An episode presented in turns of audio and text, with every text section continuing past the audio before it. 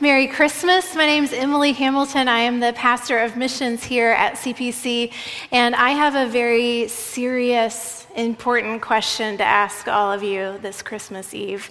How many of you know the song, I Want a Hippopotamus for Christmas?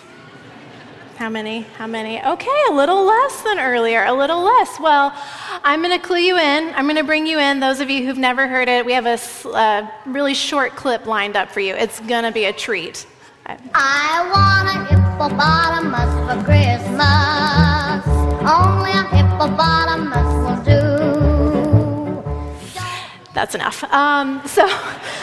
For those of you uh, who don't know, I want to tell you about why I think that song is crazy.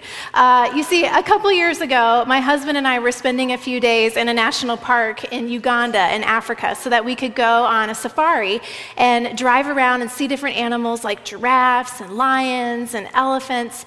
And when we checked into our campsite, the receptionist gave us this packet of information about park safety.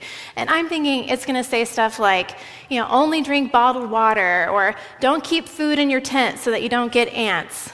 But instead, we got a warning brochure about hippos with this picture on it. yes, so it turns out hippos are highly aggressive, unpredictable. They kill more people than any other land mammal in Africa. They can outrun you. They charge you whenever they feel threatened or surprised. And in this brochure, I learned that hippos often liked to visit our campsite at night and what I could do if I ran into one on the way to the bathroom or the dining area. I should add that park ranger did make it to safety, so he's fine. Um, now, I enjoy getting out into nature as much as anyone, but I do not want a hippopotamus for Christmas because hippos are not safe. They are stronger than me, they are faster than me.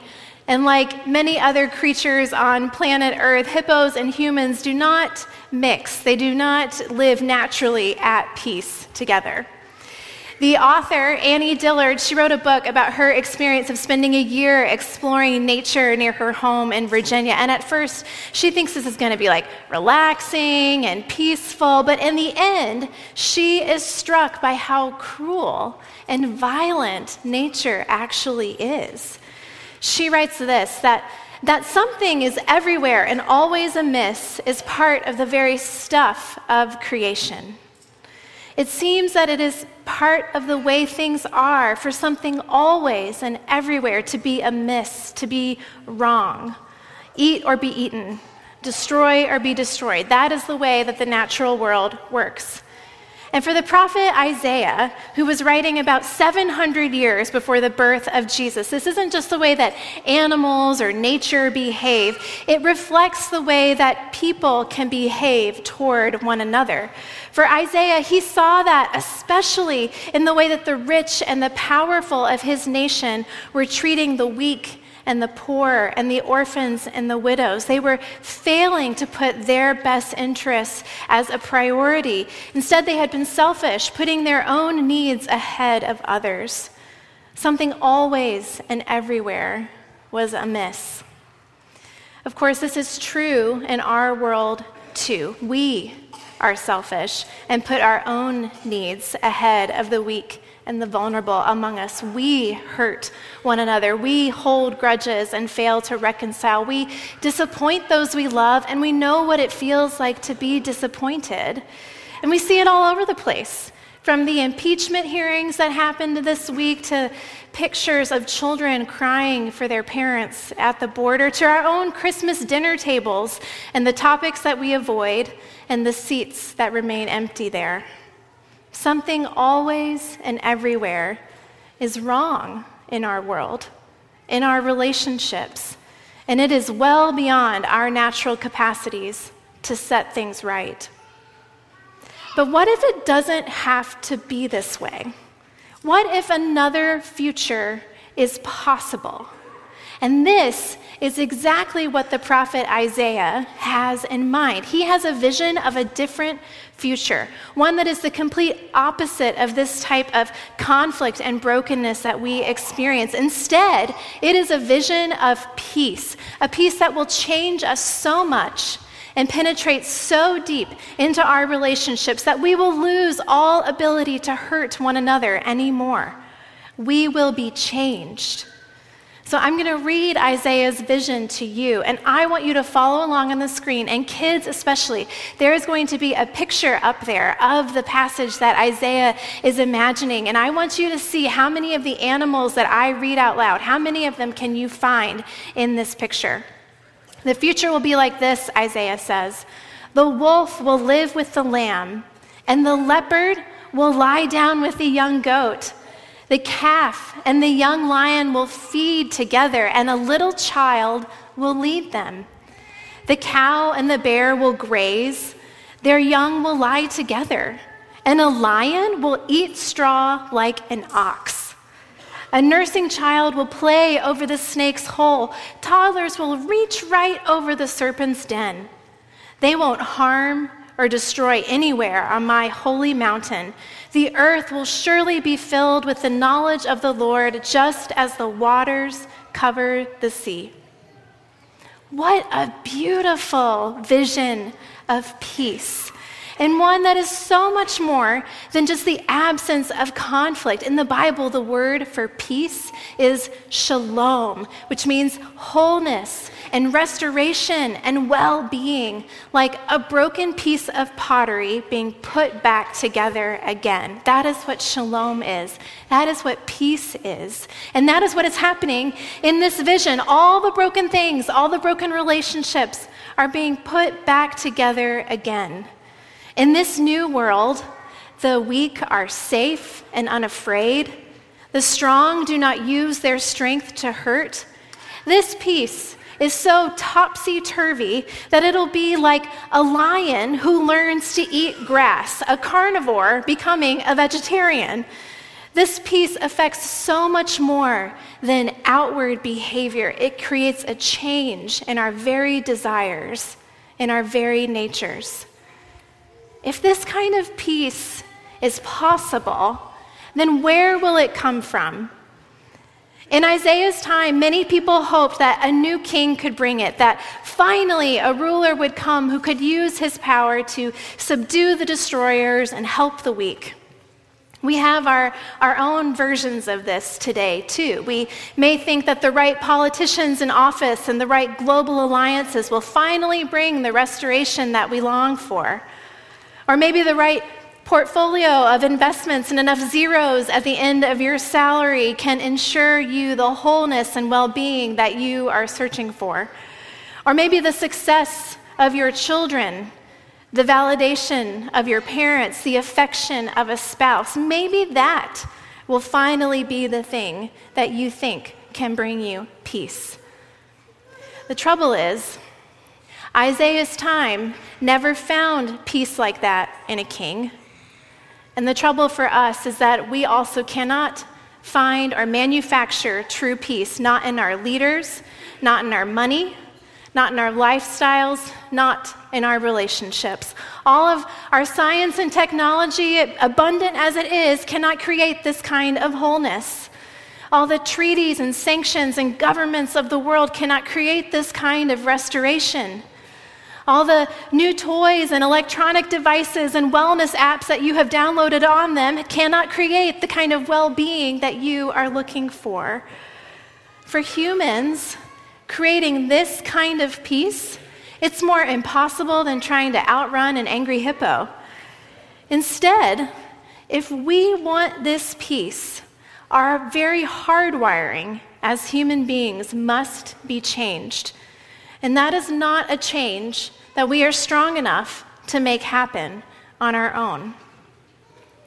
But there is one who will come, Isaiah says, and making wrong things right, creating change where change seems impossible, that is his entire purpose. He will be the source of true peace. Isaiah imagines him as a very different kind of king, and he says this The Lord's Spirit will rest upon him. He will delight in fearing the Lord.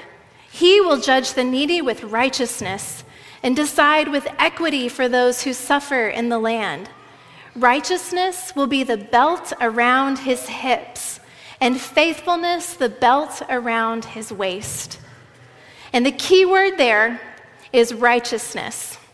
And righteousness isn't just some stuffy Bible word character quality that means like a really good person.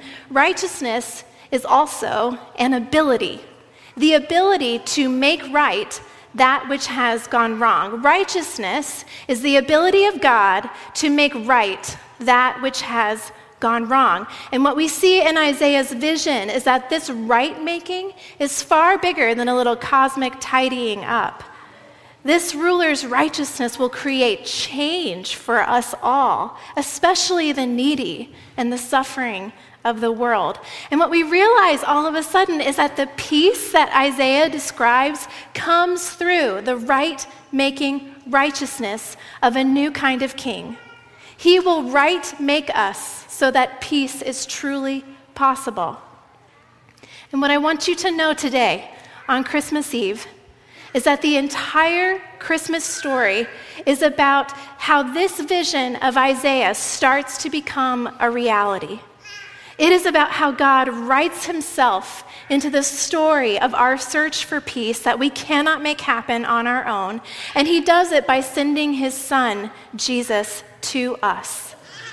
But Jesus, this son, who is God, comes in the most unexpected way imaginable.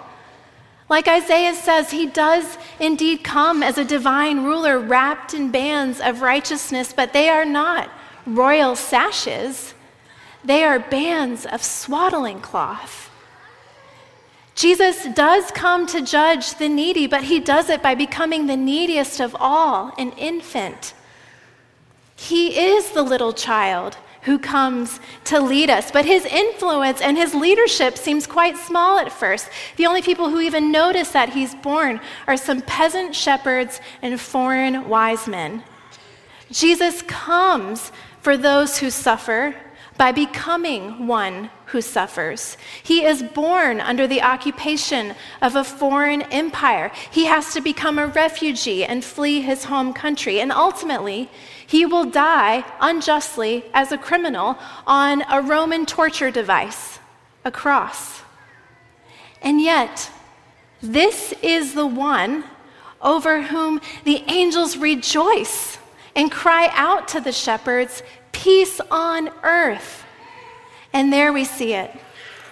That God's way of right making the world into peace means that God chooses to enter the very depths of human sin and so- suffering and sorrow. He enters into every single thing that is broken about our human nature so that he may heal it and make it right from the inside out.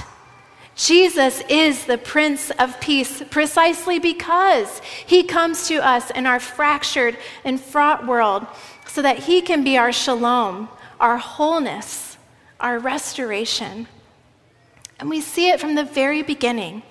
The angels tell the shepherd, shepherds that they will find their Lord not on a throne, but lying in a feeding trough for animals, not in proper lodging, but in a gloomy, smelly, dirty place where animals stay. We call it a stable because it was used for housing these domestic animals, but imagine it more like a cave, like what you saw in that video earlier. And it is there that peace comes to dwell before we had even noticed it.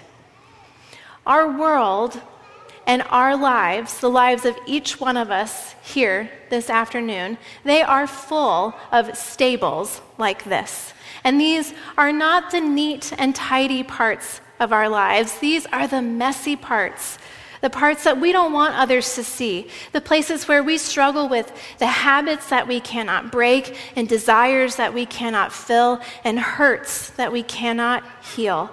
And what would it look like for you to imagine that that is the very place that Jesus desires to come to you and dwell with you, not to leave you as you are, but to make you right and to give you his peace, to change your very nature and to fill you with the knowledge of the Lord like the waters cover the sea. Over and over again throughout his life, Jesus, in all righteousness, will enter into the stables of the world and do just that.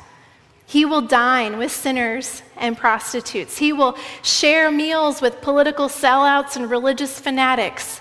He will touch and heal the sick while they are contagious. He will love his friends even when they betray him.